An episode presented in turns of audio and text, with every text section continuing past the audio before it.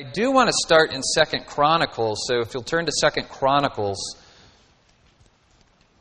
Chronicles, the history book of Israel's history, right at the end of Second Chronicles, the last chapter, chapter 36.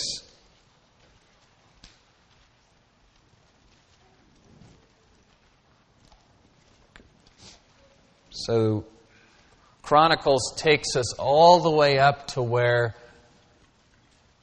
the southern kingdom, Judah, is taken to exile in Babylon. But the part we're going to look at is, is why that happened. Why that happened. We remember how God miraculously spared Jerusalem, the capital city of Judah, where the, the temple is built, Solomon's temple, under Hezekiah's reign. So, why would he do that then? And then, just about a little over 100 years later, under Zedekiah's reign, God allows Babylon to, to crash through the walls. So, Second Chronicles 36, chapter 11. Zedekiah was 21 years old when he became king, and he reigned 11 years in Jerusalem. He did evil in the sight of the Lord his God. He did not humble himself before Jeremiah the prophet, who spoke for the Lord. Now, if you're not humbling yourself before God's spokesperson, then you're not humbling yourself before the Lord. He also rebelled against King Nebuchadnezzar, who had made him swear allegiance by God, but he stiffened his neck and hardened his heart against turning to the Lord God of Israel. It's really where we're going to focus this morning on this concept of turning. Furthermore, all the officials of the priests and the people were very unfaithful, following all the abominations of the nations, and they defiled the house of the Lord which he had sanctified in Jerusalem. So, the same thing the northern kingdom was guilty of this idolatry and following the other nations, following their ideas, their philosophy, their religion. That became commonplace in the southern kingdom as well to the point where they were worshiping false gods inside the temple. The Lord, the God of their fathers, sent word to them again and again by his messengers because he had compassion on his people and on his dwelling place. So the Lord sent prophets, sent messengers out of his love and compassion for his people giving them opportunity to turn, to repent.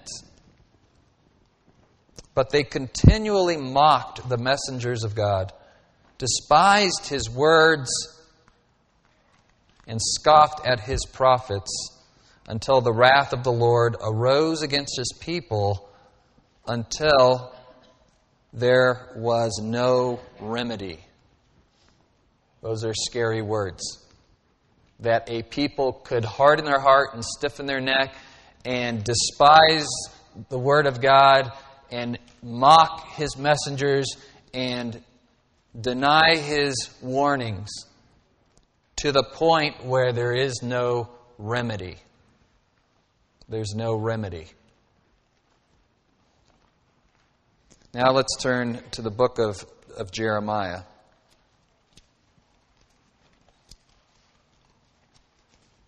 the prophet of the southern kingdom. Started his prophetic ministry during the reign of Josiah when Josiah was actually bringing reforms to the southern kingdom. But after Josiah, it was all bad, bad, nothing but bad.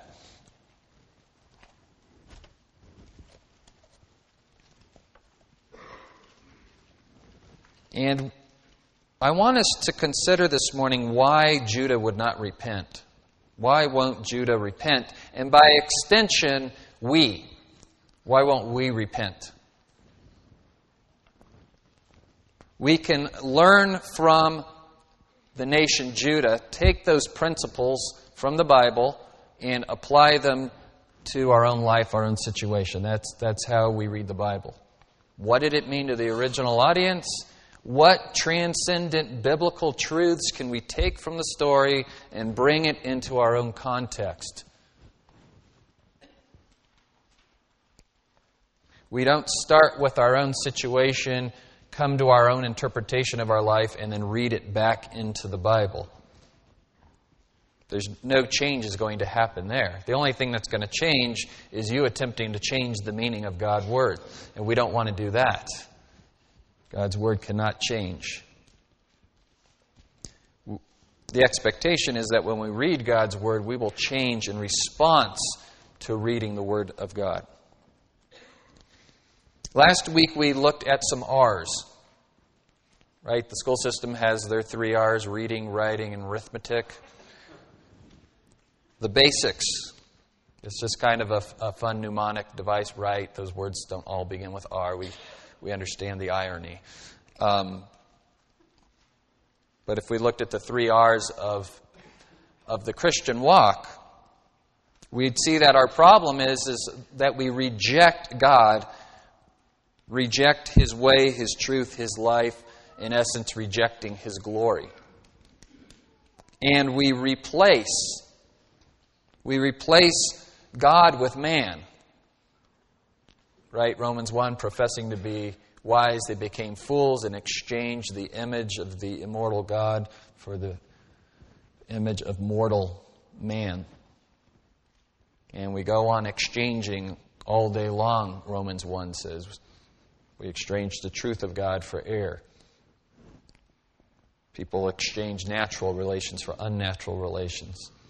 And eventually, our minds become so debased that we start calling evil good and good evil. We, we exchange the two. So man rejects God and replaces God. And what are you going to replace God with? Well, Judah replaced God with God's little g. But we've said from time uh, time again from this pulpit that there are no God's little g's. They're made up gods, they're figments of our imaginations. But how do we make our little gods speak to us? We put the words in their mouth and they speak back to us. So we may think we're worshiping a God, but we're really just listening to ourselves. So man replaces the God who speaks with gods that cannot speak and yet we need to hear from our gods, so we put words in our God's little g, God's mouths. When you read the Old Testament, don't be fooled into thinking, well, I'm not an idolater. I don't worship Baal. I don't worship Molech. No, we, we have our own idols. And right now, the most common idol in our, our nation is the idol of secular humanism that there is no God and there's only the material, natural world. And so now we need explanations for how the world got here, what's wrong with the world, and how to fix it. And if you're going to answer those questions without God, you're never going to get to the right answers. And the natural man is never going to come to the place where we realize that the problem is me. Nobody's going to consider themselves to be the problem. Everything else and everyone else is the problem. We're supposed to start with, I am the problem. But the problem is, we start with, I am, and we don't get any further. We call ourselves God. Remember we read Jeremiah 2:13 last week. God says through the prophet Jeremiah, "For my people have committed two evils. They have forsaken me, so they've rejected me, the fountain of living waters, to hew for themselves cisterns, broken cisterns that can hold no water, and they've replaced they've replaced they've rejected the fountain of living water the source of all truth, all life, all wisdom, and replaced it with man made cisterns. That, that, that's a big bowl dug out of rock to catch rainwater. And instead of this fresh water bubbling up from the ground, the people would rather have stale, stagnant water that will eventually run out. And it says that, they're, that they have broken cisterns, they're leaky at that.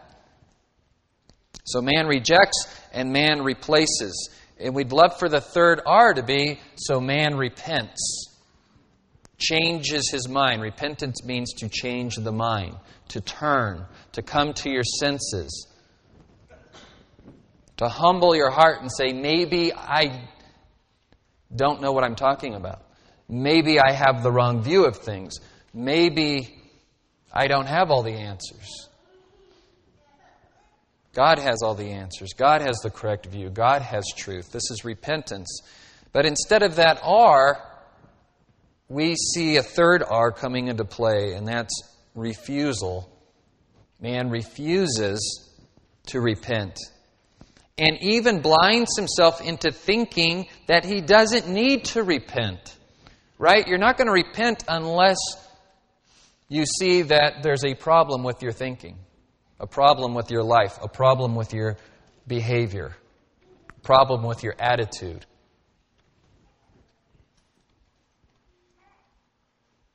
So we can preach repentance all we want, but until someone realizes that they need repentance, it'll fall on deaf ears. It'll be a message for somebody else.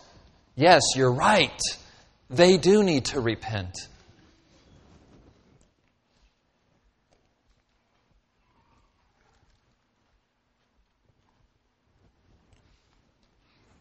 If we bring a fourth R into play, it would be revelation, which I don't have on a slide, but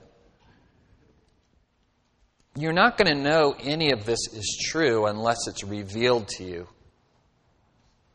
Without God's revelation, or as Nathan said, without God peeling back the curtain, seeing, showing us what's really going on, man, the natural man, Paul says in 1 Corinthians, knows not the things of the Spirit. The natural man will never come to this conclusion on its own.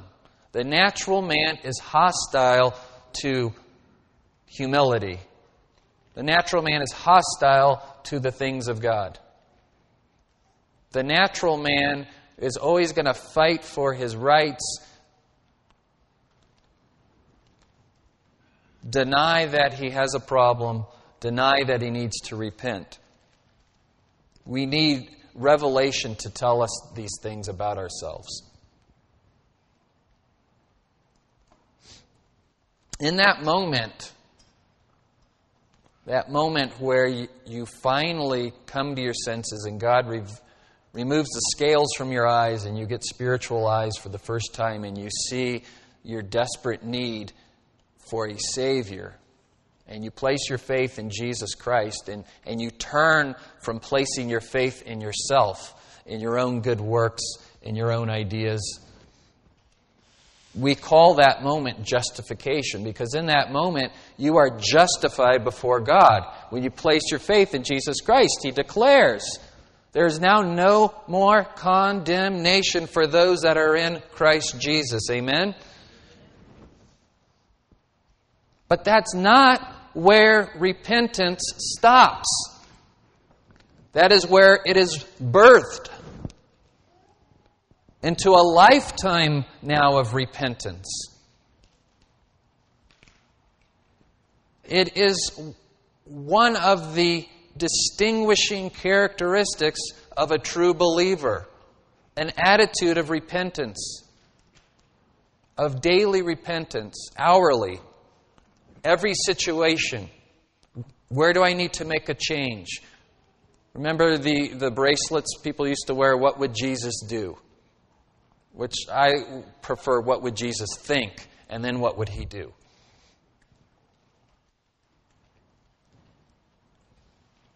The Bible says that the Word of God is the mind of Christ and that it's sufficient for everything we need for life and godliness. And so we, we, we come to God's Word humbling, humbly acknowledging we need truth revealed to us. I can't accurately evaluate myself. I need God's Word to evaluate me. I heard an amen. And so we call this, this process, this daily process of repentance, sanctification. It's how we're, we're sanctified. It's progressive, it, more and more and more each day. Slowly being conformed into the image of Christ, thinking God's thoughts after Him, reevaluating our situations, reevaluating our own thinking, reevaluating our measure of ourself and others. Let me read an excerpt from a book that I highly recommend An Infinite Journey. An Infinite Journey Growing Toward Christ Likeness by Andrew M. Davis. Uh, theologian D.A. Carson writes Rarely have I read such a book on sanctification that is simultaneously serious and fresh, reflective and accessible. Christians who want to be increasingly conformed to Christ will cherish this book. Let me read that last part again. Christians who want to be increasingly conformed to Christ will cherish this book. Raise your hand if you want to be increasingly conformed to Christ. Come on. It's not an optional desire for Christians, it is being a Christian. Being a Christian is wanting to be increasingly conformed to Christ. Now, Christians who want to be increasingly conformed to Christ will cherish this book first. But we need other books to help us interpret this book. That is what the body of Christ is for in gifted teachers. I'm recommending this book. Let me read an excerpt when our Lord and Master Jesus Christ said, Repent, he willed the entire life of believers to be one of repentance. You get that? It's not just one time event. Yes, that one time event when we place our faith in Christ is our justification, but that's not where it stops. Now it's a lifetime of repentance. On October 31st, 1517, an Augustinian monk named Martin Luther hammered on the door of the Wittenberg Castle, posting 95 theses for a debate that would change the course of history. The first of these theses addressed the issue of repentance. Why? Because in the church, he had seen that there was no repentance. There was, well, I got baptized as an infant and I, I, I do communion and I do penance and all these things, but no change of thinking, no change of heart, no change of acts, uh, no change of my behavior, no repentance. That, that was the missing element. It was entirely appropriate to begin with repentance, for that is exactly where Jesus Christ began with his preaching ministry, Matthew 4:17. For that time on Jesus began to preach, repent, for the kingdom of heaven is near. The word repent means literally to rethink or to change your mind based on new convictions. You have already thought a certain way and have seen the bitter fruit of your faulty thinking. Therefore, you repent, you change your mind. He goes on to say So a Christian may repent five times in one hour, even while he goes on a simple trip to the supermarket. Have you considered how repentance works in just the normal, everyday activities of life? In the parking lot, another driver takes a convenient parking place that he had picked out for himself. He gets mad and says something under his breath, and the Spirit convicts him, and he repents, thinking, Well, why should I have that spot and not him? You know, what makes me so special that I get the best spot in the parking lot? He happily chooses another parking spot. The person who doesn't repent is angry and bitter all the rest of the day. And heaven forbid they should run into the person that took the parking spot in the store and the dirty looks. He begins shopping and notices an older woman struggling to get a shopping cart out from the stack of carts, but he walks right by her and into the store.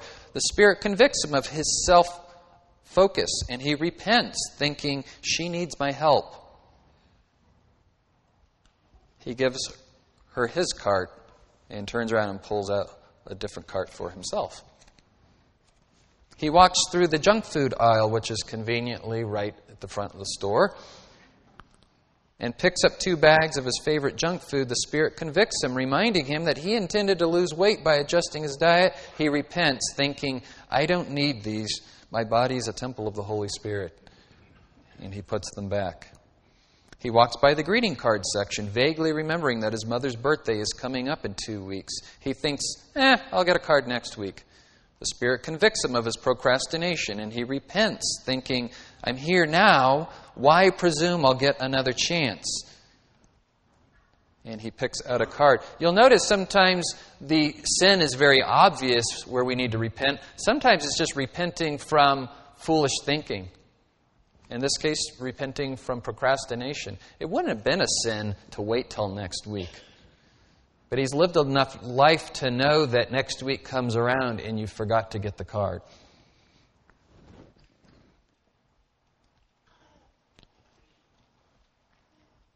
He waits in the checkout line near another shopper. The idea of witnessing for Christ pops in his mind, but he suppresses it in fear, and the Spirit convicts him, and he repents, saying, Christ commanded us to be his witnesses. He shares the gospel with the shopper. These patterns of wrong thinking and many others are consistently confronted by the Spirit using texts of Scripture or painful experiences to reveal the flaws. As Jesus said to the sinful church at Laodicea, Those whom I love, I rebuke and discipline. So be earnest and repent. Revelation 3:19. It is a mark of the love of God in Christ that he rebukes our faulty thinking and calls on us to repent from it. And I would also say it's a mark of our love for Christ that we have this mindset towards daily repentance.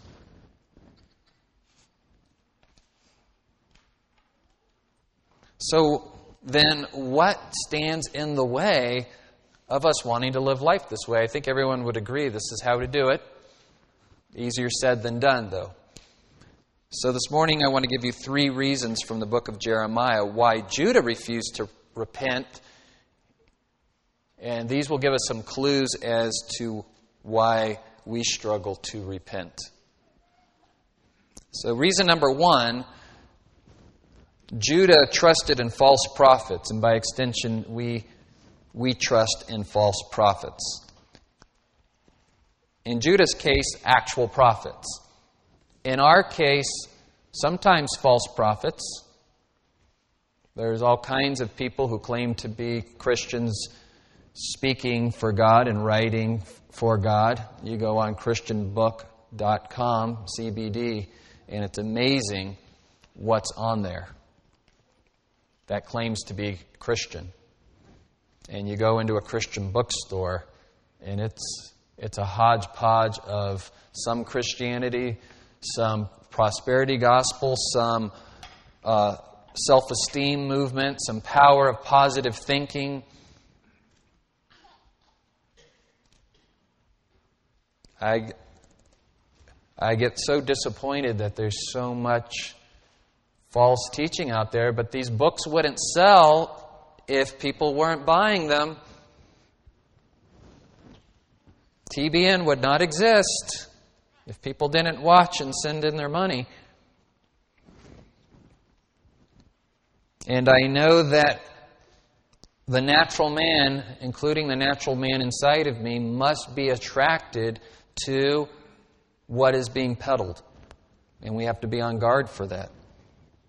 What were the false prophets saying in Jeremiah's day? Simply, judgment's not coming. God is not mad. Babylon will not breach our walls. Even though we saw what happened to the northern kingdom, we also remember what happened to Hezekiah.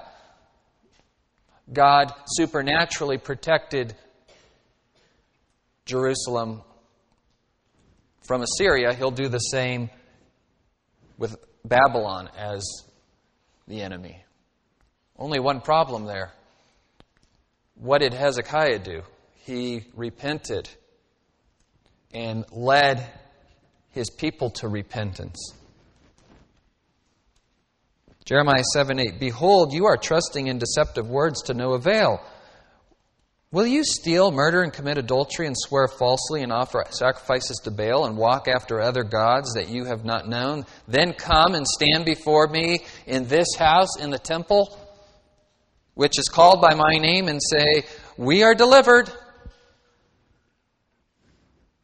That you may do all these abominations? Has this house, which is called by my name, become a den of robbers in your sight? Behold, I, even I, have seen it, declares the Lord. Where, where have we seen verse 11? Isn't that exactly what Jesus said in the rebuilt temple during his ministry? It is written that my Father's house will be a house of prayer, but you have made it a den of robbers. And he cleansed the temple at the beginning of his three year ministry and at the end. And the, the people were sure God was going to overthrow Rome, deliver them from their enemies, because we're the people of God. We're good people. We bring our sacrifices. God is pleased with us, He'll protect us. In other places in Jeremiah, the famous passage that the false prophets were preaching peace, peace, when there is no peace. We like to hear this message that you are a good person. There's no reason to repent. Repentance is, is not a message we're going to hear in our culture anymore. You can think what you want to think, you can believe what you want to believe, you can do what you want to do, and it will all be affirmed all the commercials. You can have it your way. You deserve a break today. In fact, the only place they're teaching repentance is you're settling for something less than what you really deserve by our product.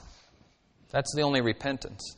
And of course, the other repentance is for anybody who's actually affirming biblical values. You need to repent. You need to change your mind. You need to get with the program. You need to get rid of these antiquated, uh, misogynistic, racist, homophobic, you name it, messages in this fallible book written by men. That's the message we're hearing in our culture. Now, what we're not saying here is that you should never encourage one another. Don't, don't hear me wrong today. Be encouraging, be edifying. Speak words of love and encouragement and acceptance into one another's life. But in this case, there was an obvious need for repentance, and the false prophets were saying, no need to repent, no worries, judgment not coming.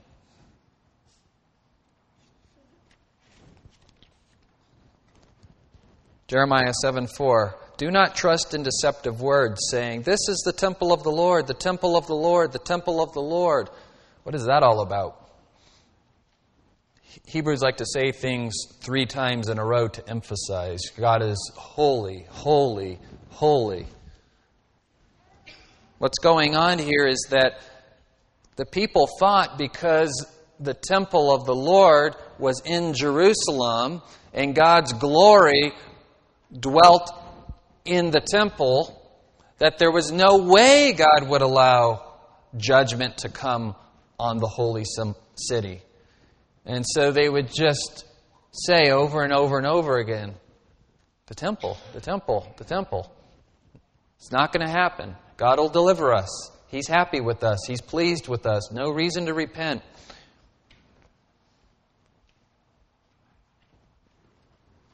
I ask you this morning to evaluate your own thought life. What messages do you tell yourself over and over and over again? that could be inhibiting you from repentance.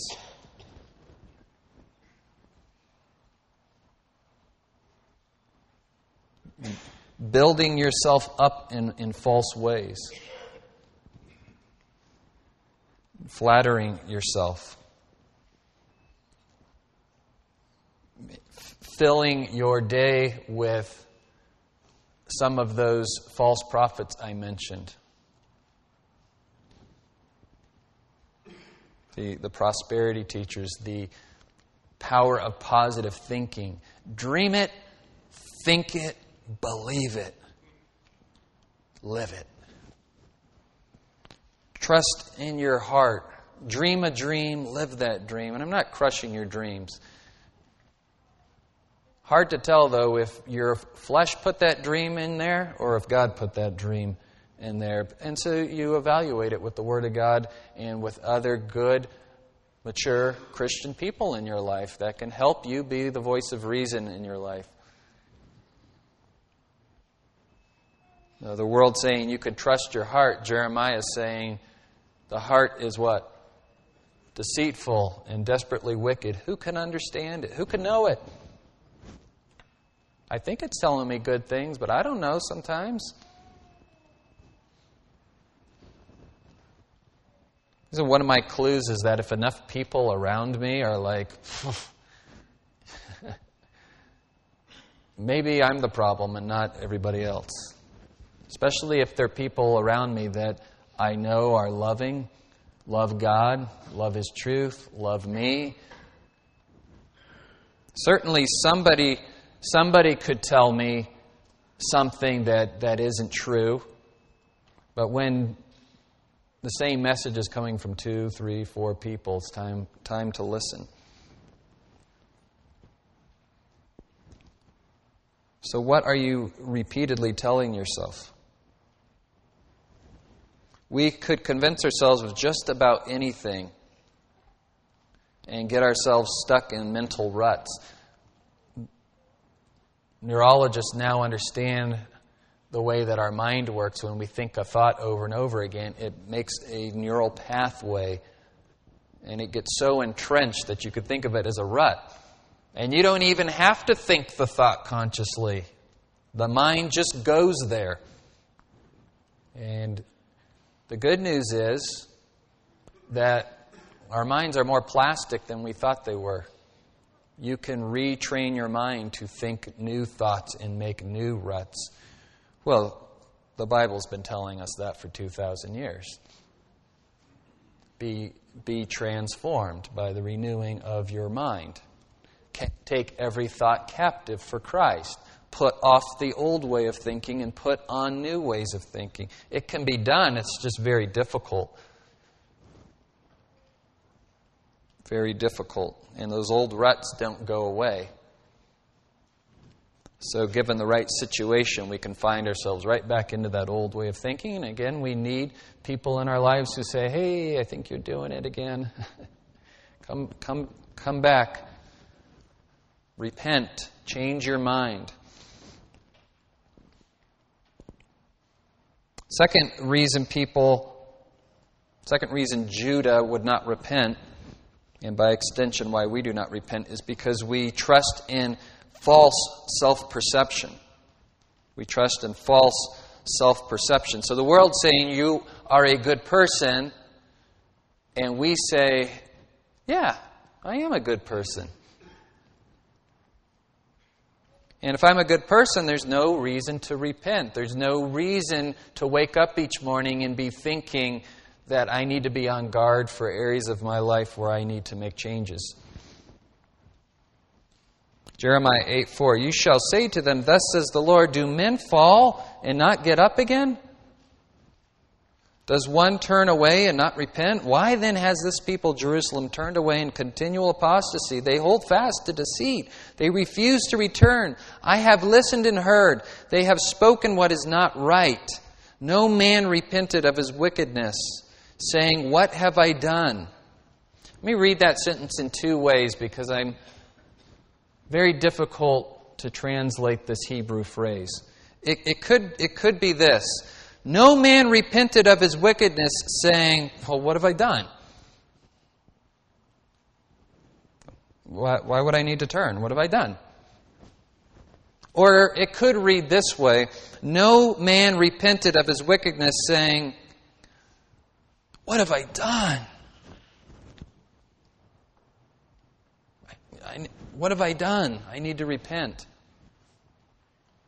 Either way, God is saying no, nobody repented.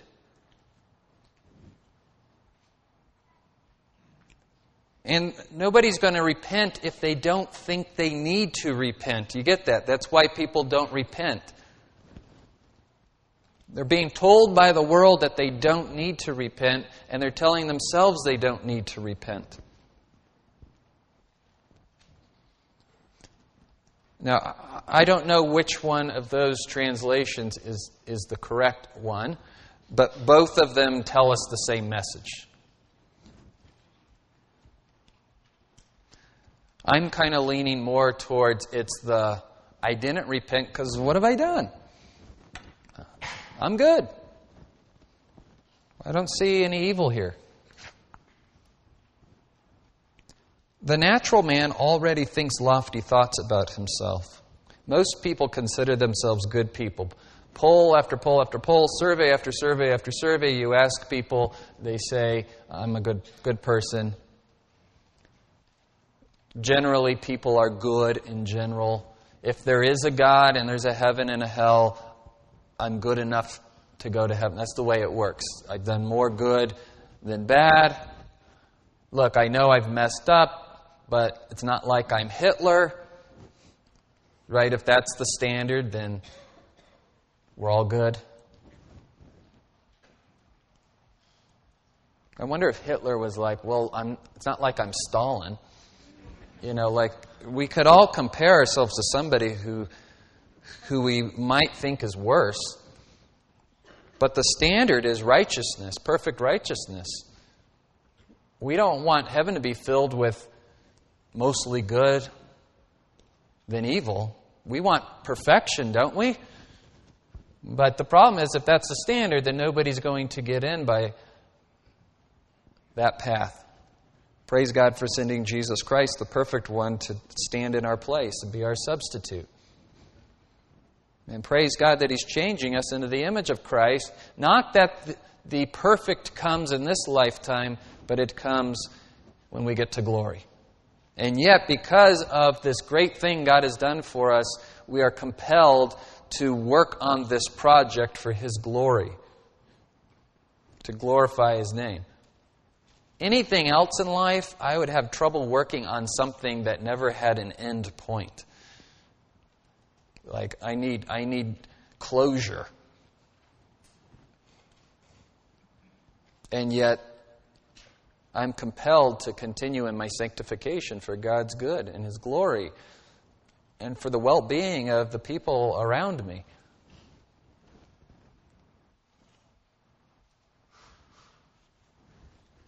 So get it into your mind that this process of sanctification must be ongoing daily.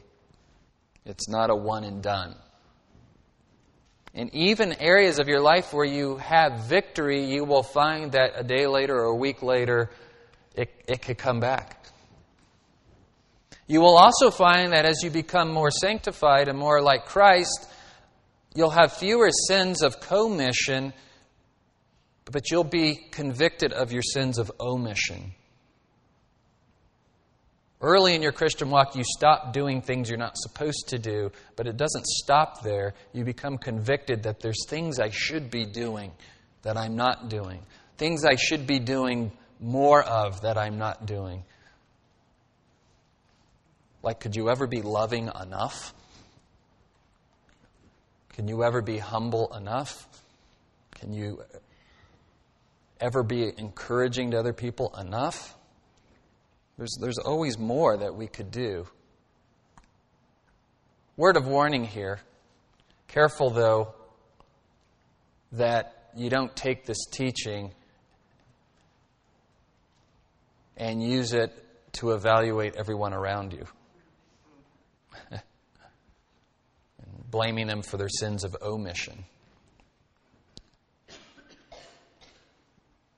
That's something you need to do to your own heart. So the world's saying, you're a good person, we're saying, that's right, I am a good person. And I, I wanted to warn you to avoid this kind of fatal flattery. Oh, we love hearing these words. But it's, there's the proverb about the kisses of an enemy are sweet, right? But the, or the kisses of an enemy are bitter, but the, the wounds of a friend are, are sweet. You're like, how could that be? Because a true friend cares about you enough to tell you like it really is. A false friend will flatter you because they want something from you. They want you to think good about them, or they want to borrow something from you, or, or, or something. Now, again, be careful. I'm not saying you're going to be a really good friend to someone if you're always going around pointing out their flaws. I don't need that kind of friend.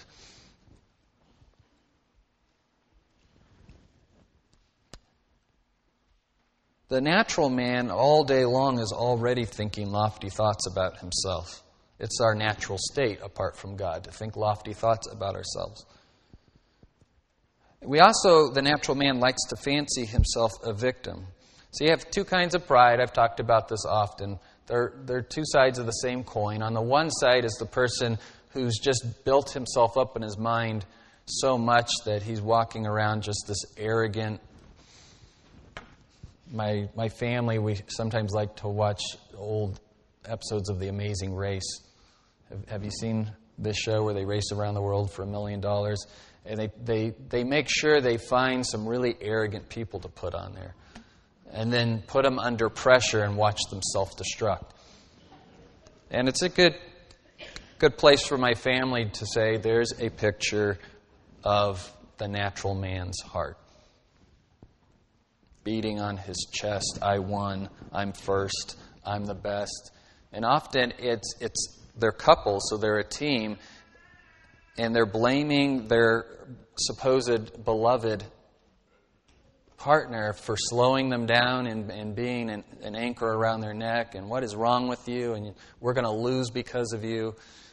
And you're like, ooh, it really was an ugly, tricky thing to do to people. They knew this is what would happen and it would sell. Lots of people would watch the show, and, and advertisers are going to pay a lot of money for that. But there's something to be learned there. The other side of the pride coin, though, is that person that's always the victim. And on the surface, it sounds like they don't have pride because they're saying, oh, woe is me, I'm the victim, and nothing good ever happens to me. But you understand there's pride there too, right? I deserve better. I deserve people to treat me better. I don't deserve the way people are treating me and they like to feel abandoned and rejected. this concept that I find nowhere in the Bible called church hurt.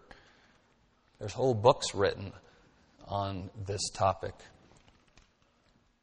And it is a, it's a sad place to be, a very lonely place to be when you start convincing yourself that everyone's against you and nobody loves you and nobody cares about you. And it's a very, very sad place to be. And so, does there need to be repentance there? You bet. But it's the last thing in the world that either side of that coin wants to hear. Right? To the, the arrogant, prideful person, you need to repent. Repent of what? How do you improve on perfection? The other side of the coin, ah, I think you need to repent. That is so mean of you to say that to me. I came to you looking for love and help. I think you came to me looking for someone to uh, agree with you and enable you, and that's not going to help you. You're just going to sink deeper into, into those emotions.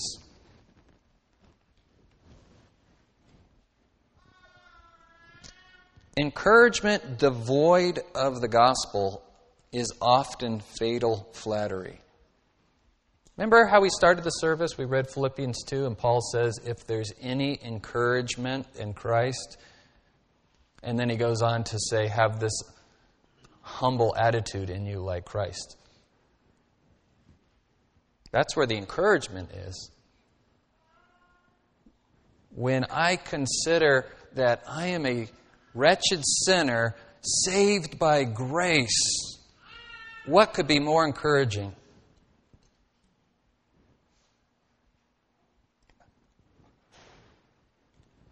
When, when we encourage someone, oh, you did a wonderful job, how glorious you used the gifts God gave you to glorify Him. Instead of telling them over and over and over again, you did great, you did great, you did great. It's fine to tell people they've done a good job, but help them ground their pride in the cross. So that when they hear you saying that, in their mind, it's praise God that He delivered me from the kingdom of dark, darkness into light so that I can use the gifts He's given me to glorify Him. Whereas before, I was using my gifts to glorify me. That doesn't mean every time you encourage someone, you have to say, just remember. Don't want you to get prideful. But when somebody's in obvious need of repentance, and you leave out the repentance and just give them encouragement of the sort that flatters, you may be enabling them to sink deeper and deeper into unrepentance. Weep with those who weep, walk a mile in their shoes with them. But at some point, every situation, because of our sinfulness, will require some kind of repentance. Even when somebody has sinned against me, and people will sin against you, your first thought ought to be one of Am I responding to this sinfully? Am I making it worse? Am I harboring unforgiveness and bitterness? When tragedy strikes and, and you, you get that diagnosis that you have a disease, of course you're going to weep. Of course you're going to be sad. Of course you're going to cry out, Why, God? But at some point you'll realize that you're responding to that trial in ways that you need to repent of and change. Okay, this is a, this God allowed this in my life. Nothing escapes His sovereignty. He's teaching me something here. He's increasing my faith. He's given me an opportunity to glorify Him in the face of troubles, which is extremely compelling in our world. To handle tragedy with grace. And so, in every, every, every instance in life, there will be opportunities to repent if your heart is sensitive to this. The third reason that we, we refuse to repent is a trust in false pride. So the world's saying, You're a good person. We're saying, I am a good person. And then we look at our life and our accomplishments and say, And here's proof that I'm a good person.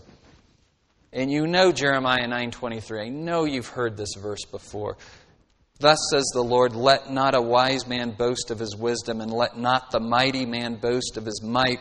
Let not a rich man boast of his riches, but let him who boasts boast of this, that he understands and knows me, and what is it that we know about him?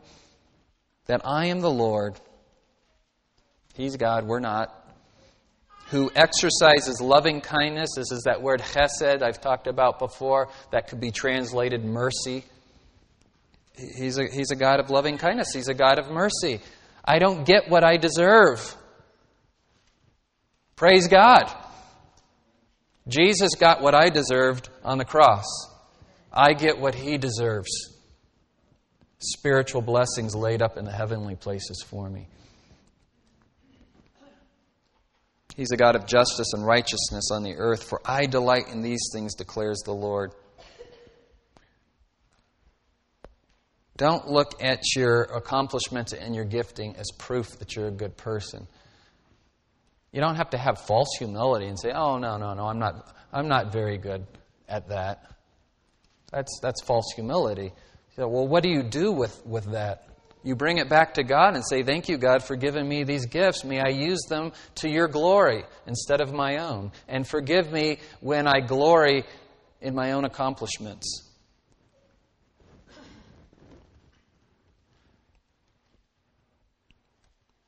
I know that in God's providence, my entire life could change in an instant. A car accident or a disease or uh, anything. And I need to not be placing my, my trust and my confidence in my own abilities, in my own accomplishments, in my own record. When we put all that together, the summary then is that man won't repent because of misplaced trust. He trusts in false prophets, he trusts in false self perception, and he trusts in false pride. So, repentance is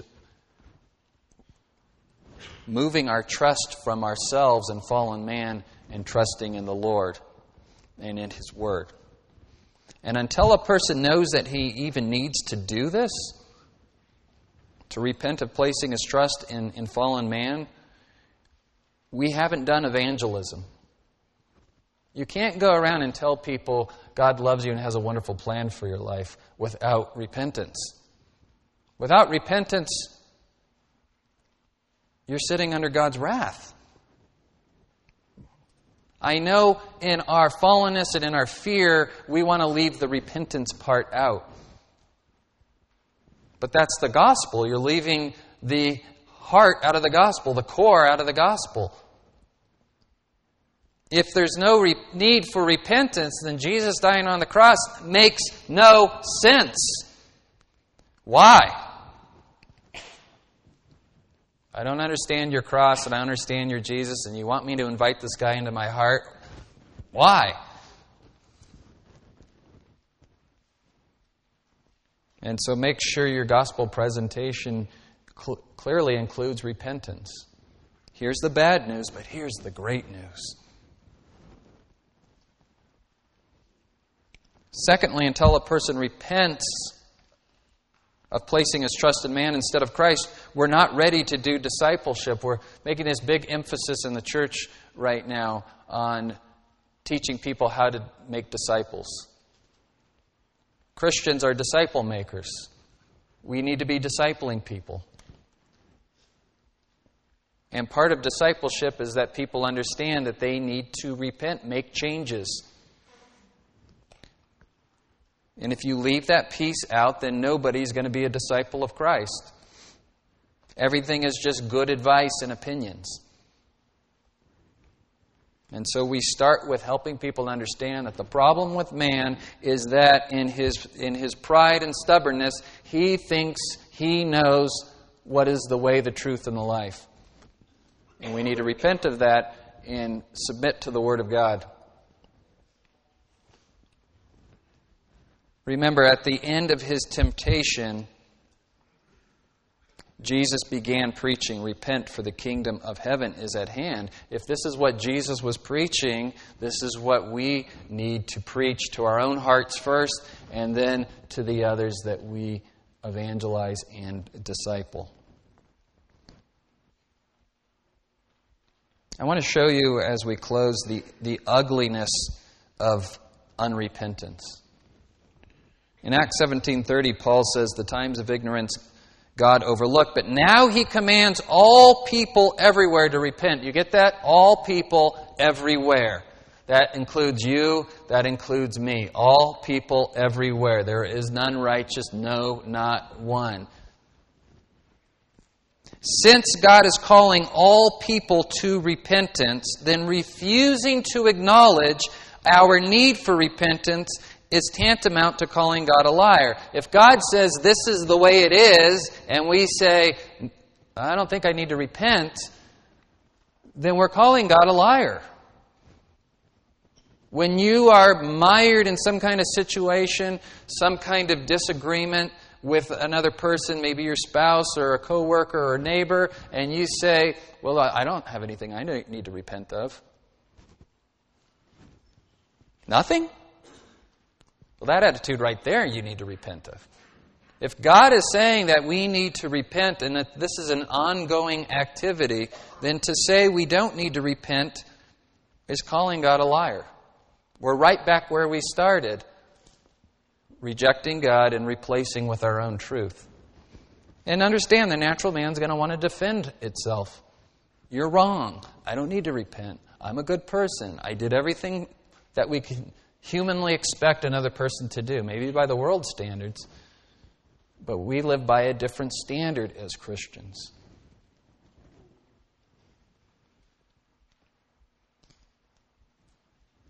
Ultimately, the unrepentant heart is saying, It's not me who needs to repent, it's God who needs to repent.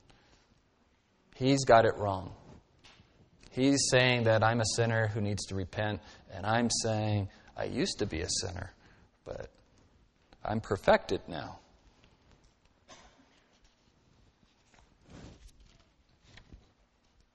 But let's end on the good news, though. Yes, that is ugly, but there is the resplendence of repentance. I know that's not an adjective we use a lot, and I needed an R word. And it's a wonderful R word resplendence. Splendor on top of splendor on top of splendor, resplendence. There's nothing more beautiful than repentance, which is so sad because we're so reluctant to do it. But what has the Lord taught us? What puts a smile on God's face? What ignites a party in heaven when one sinner what? Repents. This is what God gets excited about. This is what you should get excited about. The prodigal son. It's why Jesus taught this story. Why do you eat with tax collectors and sinners? It's defiling you. And he tells three stories. Hey, a woman lost a coin. She only had 10. She lost a tenth of all her net worth, and then she found the coin. She's excited. And, and the shepherd lost a sheep, and he left the 99 to go get the sheep. And when he found it, he was excited and told all of his friends. And then he says that there's a party in heaven when one sinner repents. And then he tells the story of the prodigal son. And you know how it goes, but I want to call your attention to the part I underlined. The prodigal's in the pigsty, and it says, But when he came to his senses, what is that? He changed his mind. He repented. He said, How many of my father's hired men have more than enough bread, but I'm dying here with hunger? I will get up and go to my father, and I will say to him, Father, I have sinned against heaven and in your sight. I am no longer worthy to be called your son. Make me as one of your hired men. As soon as this is the cry of your heart, the party has already started in heaven. So he got up and came to his father, but while he was still a long way off, his father saw him, knew he'd repented, and felt compassion for him, and ran and embraced him and kissed him. This is a picture of our God.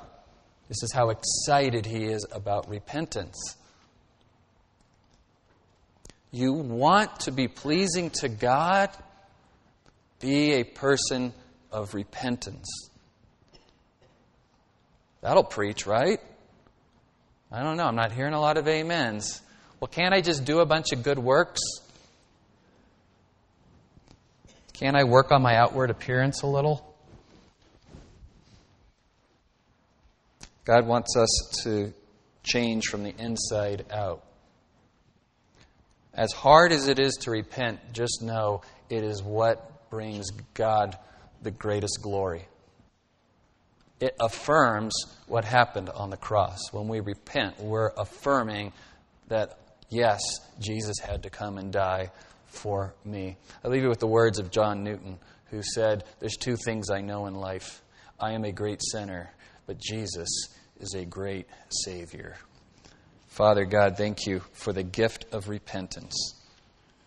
That it's not too late that we can change. We can change our mind and submit to your mind and your will, and that you love it when we repent.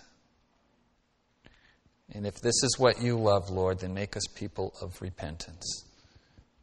We ask in Jesus' name because we understand that only by His strength and His might and His power will we be able to repent.